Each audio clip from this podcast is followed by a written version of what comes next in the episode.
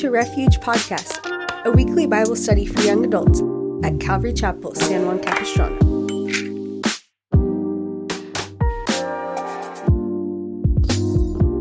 The other announcement is Andrew's not here. He just got back from junior high camp, hanging out with lovely junior hires. I'm sure he had a blast, but he's taking a much needed nap, I'm sure, right now. Um, but in his stead, we have the great theologian and master lead guitar player, Brendan McPeak.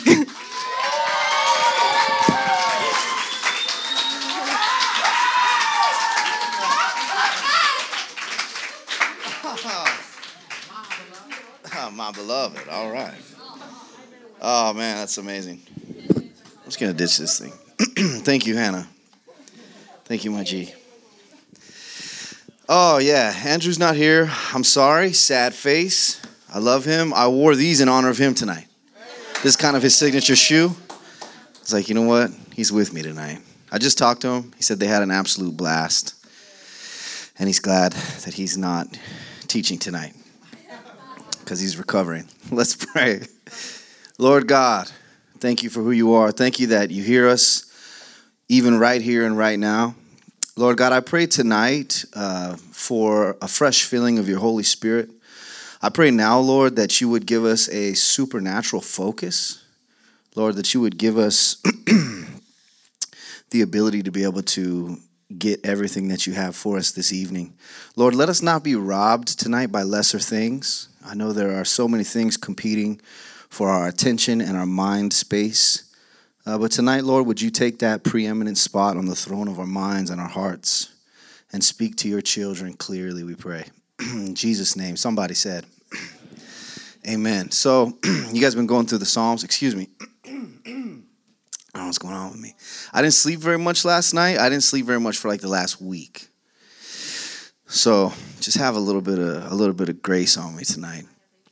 Psalm. I was so excited when Andrew asked me to teach and that you guys were going through the book of Psalms because I'm a musician and a singer, and we have like this special relationship with that book. You know what I mean? It's like something different. And for me personally, just a, like a two second version of my testimony, I could not sing at all until I was like 22, 23 maybe. So probably a lot of your guys' age or even older than you guys are. I was tone deaf my whole life. And uh, my mom was an incredible singer, still is. She's got big, thick gospel pipes. And my whole life I watched her sing. And my whole life I couldn't do it. And uh, I remember one day she she pulled me into her room after I had just taken a shower because I used to sing at the top of my lungs. And she was like, You know, the Lord's given us all gifts, son. And I was like, Yeah, for sure. And she's like, Singing isn't yours. And I was broken because I was like, But that's the family lineage, you know what I'm saying? like, that's what we do, you know? Well, I didn't have it.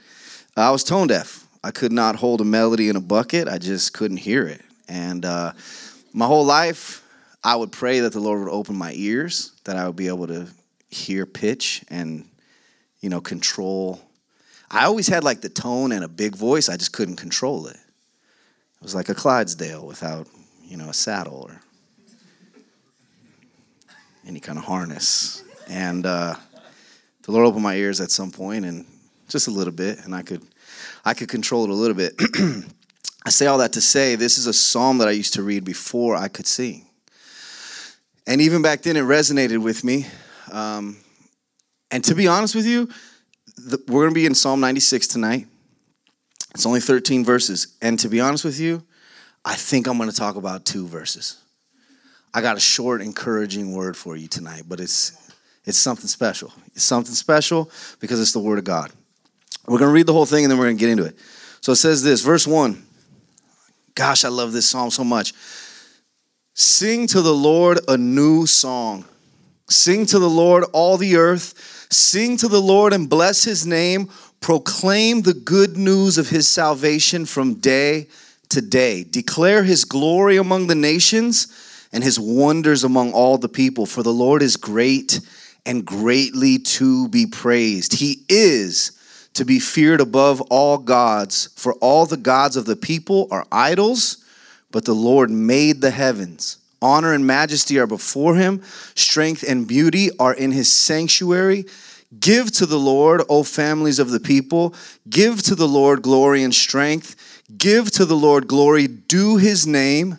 Bring an offering and come into his courts. O worship the Lord in the beauty of his holiness and tremble before him all the earth. Say among the nations, The Lord reigns. The world also is firmly established, it shall not be moved. He shall judge the people righteously.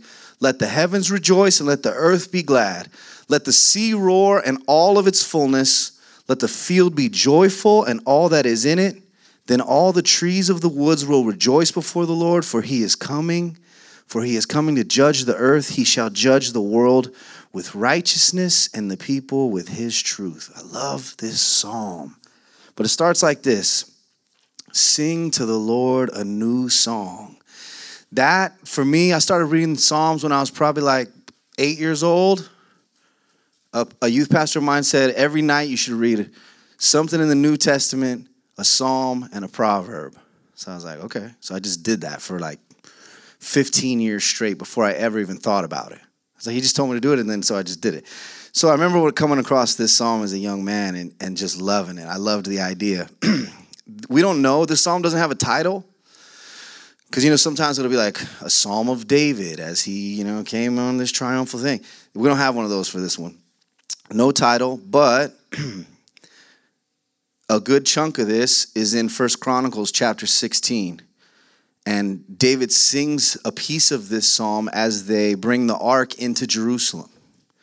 So it's probably a good chance it was David because it's kind of his song, but we don't know for sure. Um, first thing I want to I want to check out in, in this in this passage is the first word. Oh, sing. There's something special about singing in the Bible. It just it just is. It pleases the Lord. It's mentioned 87 times in the Old Testament alone, but we see it all throughout Scripture. We see it as a proper response to what God has done and who God is. So oftentimes it will say, He is good, sing to Him for this. He has done this, raise your voice and sing to Him for that. It's a response that is often encouraged for us to give to the Lord. The Lord has done something good, or He's this, or He's that. He says to sing and tell Him all about it. He loves it. As a matter of fact, Jesus does this Himself. The Bible says that Jesus sings over us, right? In the book of Zephaniah, chapter 3, it says this It says, Sing, O daughter of Zion, shout, O Israel, be glad and rejoice with all your heart, O daughter of Jerusalem. For the Lord has taken away your judgments. He cast out your enemy. The king of Israel, the Lord, is in your midst. You shall see disaster no more. In that day it shall be said to Jerusalem, Do not fear, Zion. Let not your hands be weak, for the Lord your God is in your midst. The mighty one will save. He will rejoice over you with gladness. He will quiet you with his love, and he will rejoice over you with singing. The Lord himself sings over us. Sing to the Lord. So here, here's another thing I want to talk about tonight. This is probably where we're going to camp for most of the time. The psalm says in verse 1 Oh, sing to the Lord a new song. There's two things that that word new means. Number one is just new, just fresh, just a new thing. Sealed, brand new, just opened it, right? There's always, and in, in, that, in that same breath, there's always something new to sing to the Lord about. Amen? Always. His mercies are new every morning. If we were to sing about his attributes, the song would never stop. He is inexhaustible in his nature, in his character. He's just that good. The song could go forever. So when he says sing a new song, sing something fresh, sing something that hasn't been sung before. And we could do that about the Lord all day long. I love I love that encouragement to sing something new. We do not need to bring vain repetition because we have a God who's inexhaustible. As a matter of fact, the same heart, Jesus is talking about prayer in the book of Matthew, chapter 6. But he's talking about prayer and he says, hey man, you know, don't be like these guys who go in the streets all loud and make a big show and pray with, he says, vain repetition. Hmm. Doing that same old thing over and over again. Why? For views, just for attention, for clout. Vain repetition because they put these words together they thought sounded good and they thought people might be impressed by it. And Jesus is warning, he's like, don't do that. He says, don't bring vain repetition. When you pray, go in the closet, in the secret place. The Lord will see you, the Lord hears you. And sing him a new song. Don't bring that vain repetition. It's not what he desires. The second part of that word, new, another connotation that it holds, is being new, skillful, excellent. Right? So when when the psalmist encourages us, oh, sing to the Lord a new song, he's saying, sing to the Lord an excellent song, a song that is skillful. And I want to camp here for a second because of this. I think oftentimes we lose sight of the skillful nature of it. I think a lot of times that we uh, that we bring things to the Lord, we we might qualify it with he knows my heart. Uh, I'm just gonna, I'm just gonna bring this. He knows where he knows where I'm coming from, though. He knows I had a long day. Uh, Lord, I'm just gonna give you that today. Might not be very skillful. It's not my best, but it's not my worst. You know what I mean? I'm not, and you know, don't get me wrong. When I say that we need to bring our best, I'm not saying that if you can't sing a hymn like Whitney Houston, then you shouldn't sing to the Lord. because none of us can. Nobody can. It's not about, it's not a competition. It's your best, right? It's your excellence, it's your skill. And Psalm 33 says this it says, Rejoice to the Lord, O you righteous. Praise him from the, for the upright is beautiful. The praise of the upright is beautiful. I love that. The Lord thinks it's beautiful. Praise the Lord with a harp Make melody to him with an instrument of 10 strings. Sing to him, here we go again, a new song. And then here's, here's my point play skillfully with the shout of joy. If we do not possess great skill in a certain area, is our worship invalid? Absolutely not. How do we know? Because what can actually impress God? Right? Have you ever thought about that? Have you ever sat there and thought, like, what could I give God that actually would impress him? You know, I'm going to give God something he's never seen before. It's not possible. He made everything. So all you're going to do is manipulate something he made and put a ribbon on it and say, Here you go, Lord. I made you this. It's brand new. And he's like, Oh, I remember when I spoke that into existence. Seems as if you've put some mud on it and a bow. Thank you very much. uh, the book of Isaiah says this and this is speaking, this is just speaking to the nature of God. It says, Who's measured the waters in the hollow of his hand? Measured heaven with a span from his pinky to his thumb? Who calculated the dust of the earth in a measure? Weighed the mountains on scales and the hills in a balance? Who has directed the Spirit of the Lord? Or who's his counselor to teach him? With whom did he take counsel? And who instructed him? who taught him the path of justice, who taught him knowledge and showed him the way of understanding. The nations are as a drop in a bucket, and they're counted as small dust on the scale. He lifts, he lifts up the islands as a very little thing. And I love that this verse has always stuck with me. Verse 16, it's Isaiah 40, verse 16.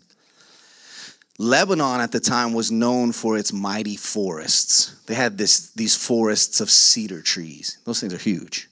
And like the cedars of Lebanon are this important tree that they would build great things out of, right? And it says this Lebanon is not sufficient to burn. So even if, even if, Lord, as an offering, if I could bring you excellence in the context of just to impress you, even if I burned Lebanon as a burnt offering, it's not enough. Even if I took all the cattle, it says right, right after that, it says, Lebanon's not sufficient to burn, nor its beasts sufficient as a burnt offering. Man, all the beasts of the world we could lay on the altar and give as a burnt offering. It's not enough. Like, is that enough for the Lord? No. Not in the sense of just giving him those things without the right heart. Not just to give him because he needs them. The Lord is not in need of anything. It says, All nations are before him as nothing, and they're counted by him as less than nothing. So, surely singing to the Lord a new song is not about bringing God something that he doesn't have. He owns it all, but still, the Bible encourages us over and over and over again to sing to him. He wants us to, like he asks us to sing. He declares it, like, sing. And you know, I think about it like this Father's Day just passed, right, on Sunday. And uh, my daughter doesn't have a job. She's seven. And she also doesn't get an allowance. She doesn't need to. She has everything that she needs. And she can't bring me a single thing of monetary value, not one thing. She can't buy anything. Matter of fact, we were at Target and she saw this hat that she liked for me. And she was like, Daddy, um, could I have your credit card and then you just kind of like don't pay attention and I'm gonna buy something real quick?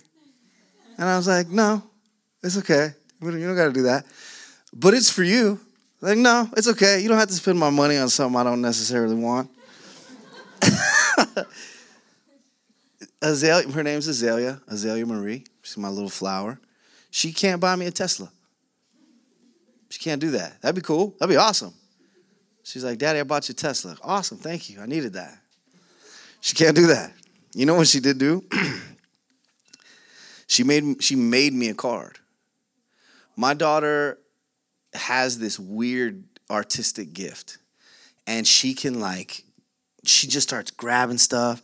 She'll tear stuff and just start gluing stuff. And she's a way better artist than me right now. Like I'm 37, she's seven. I got 30 years on her. She's a better artist than me already. It's just it's just what she has. I just don't possess these gifts. You know what I'm saying? So she made me a card. It was a Yoda face on the front. It just had Master Yoda on the front, and I opened it up, and it said, "The greatest father in the universe you are." And I died. I was like, oh, that's so clever, man. She did it in the backwards talkie thing, you know what I mean? The be- oh, best dad in the galaxy you are. That's what it said. Yeah, it was so cute, and it was enough. It was that's all I wanted.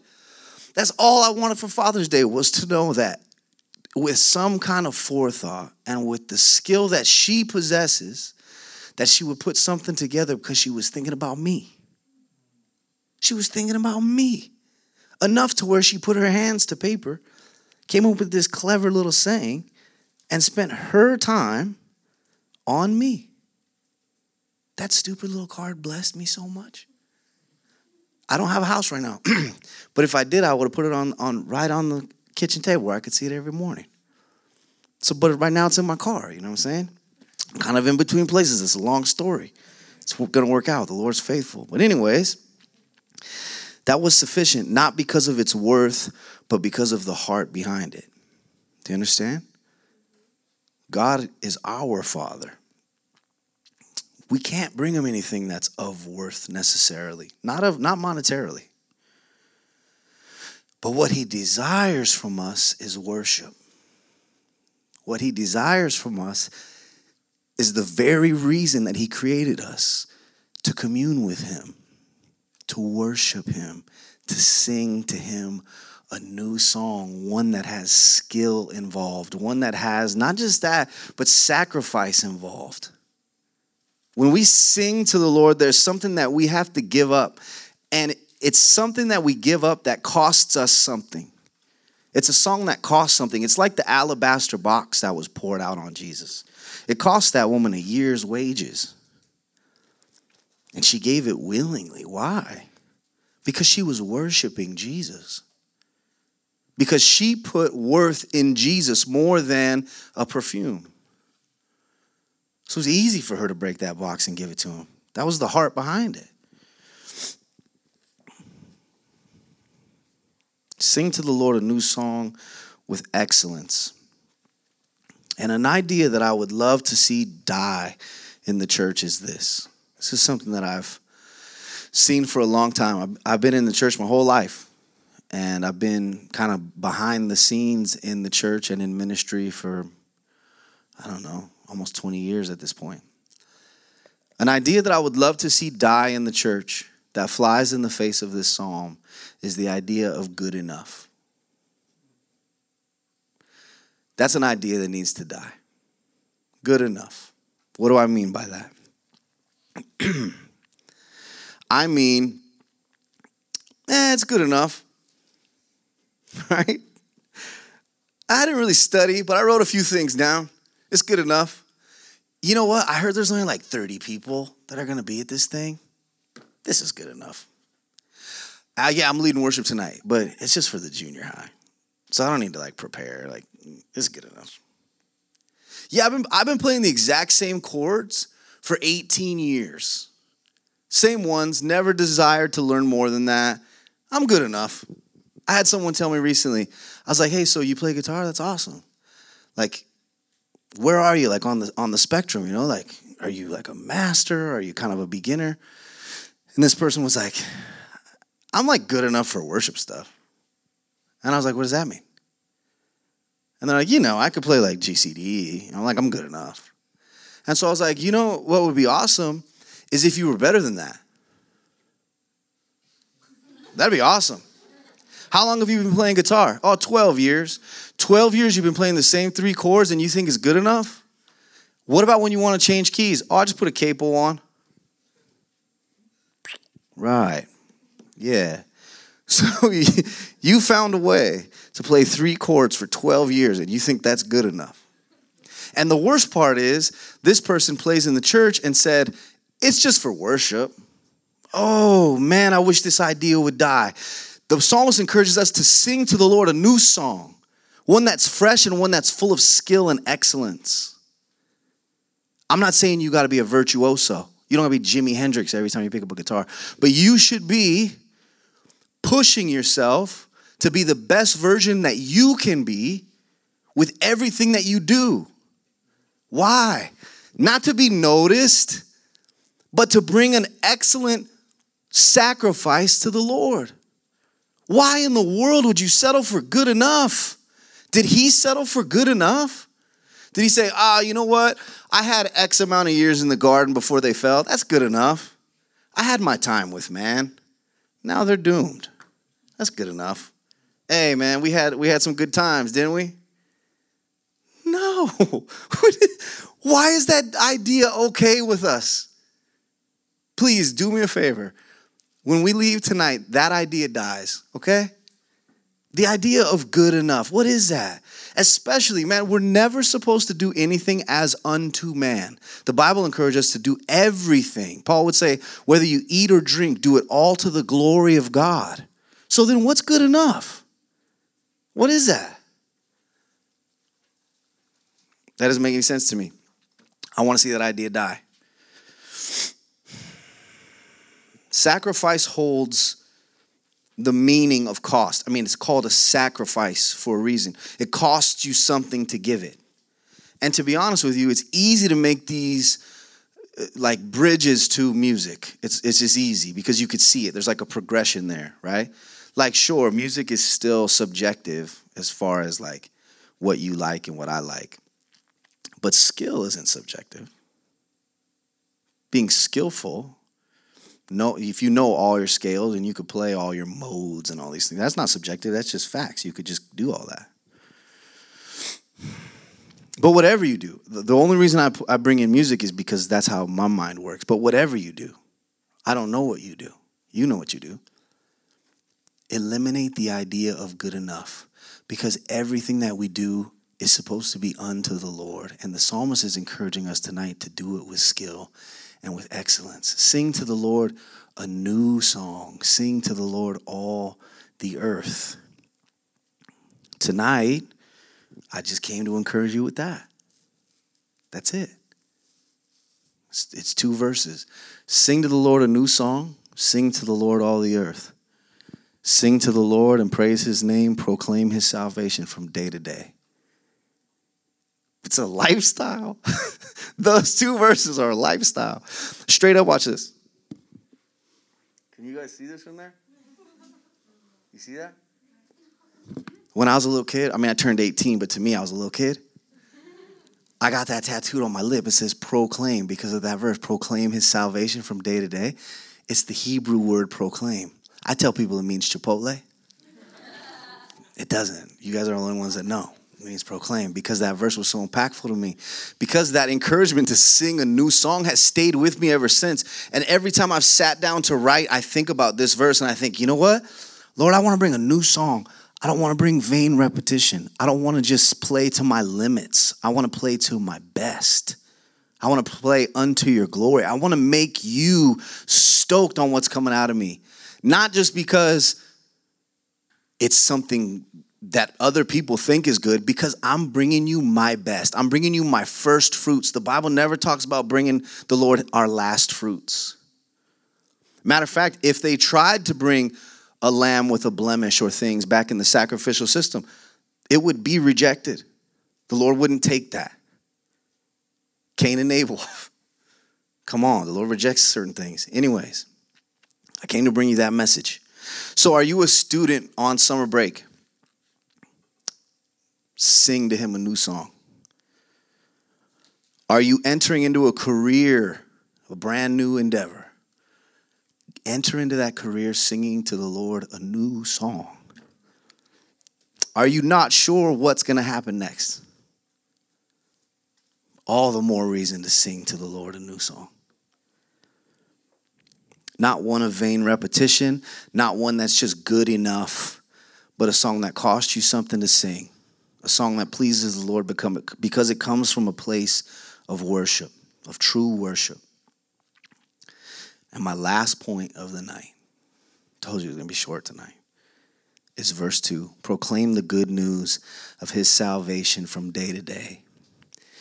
Do you not know what song to sing right now? Obviously, I'm speaking in metaphors. But right now, you might not have a song on your lips to sing to the Lord. You might be in a season of confusion. You might be in a season of depression.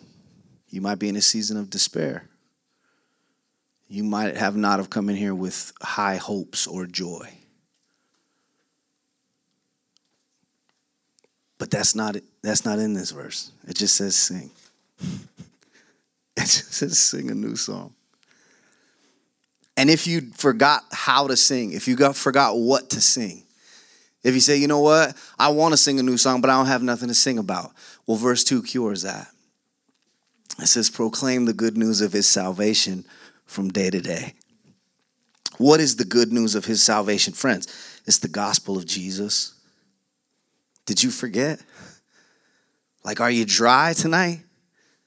Are you bored? Are you stuck in a weird place? Go look in the mirror and preach the gospel to yourself. Remind yourself what Jesus did on your behalf. And if that doesn't bring a song out, nothing else will. The gospel is this we were friends with God, right? I mentioned the garden. The Lord created us, and sin had not yet entered the world. And we kicked it with God in this beautiful garden. And the Bible says that Adam walked with the Lord in the cool of the night.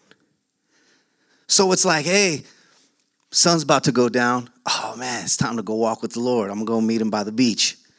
Hey, Lord, good evening. Good to see you again. How was your day? Can you imagine?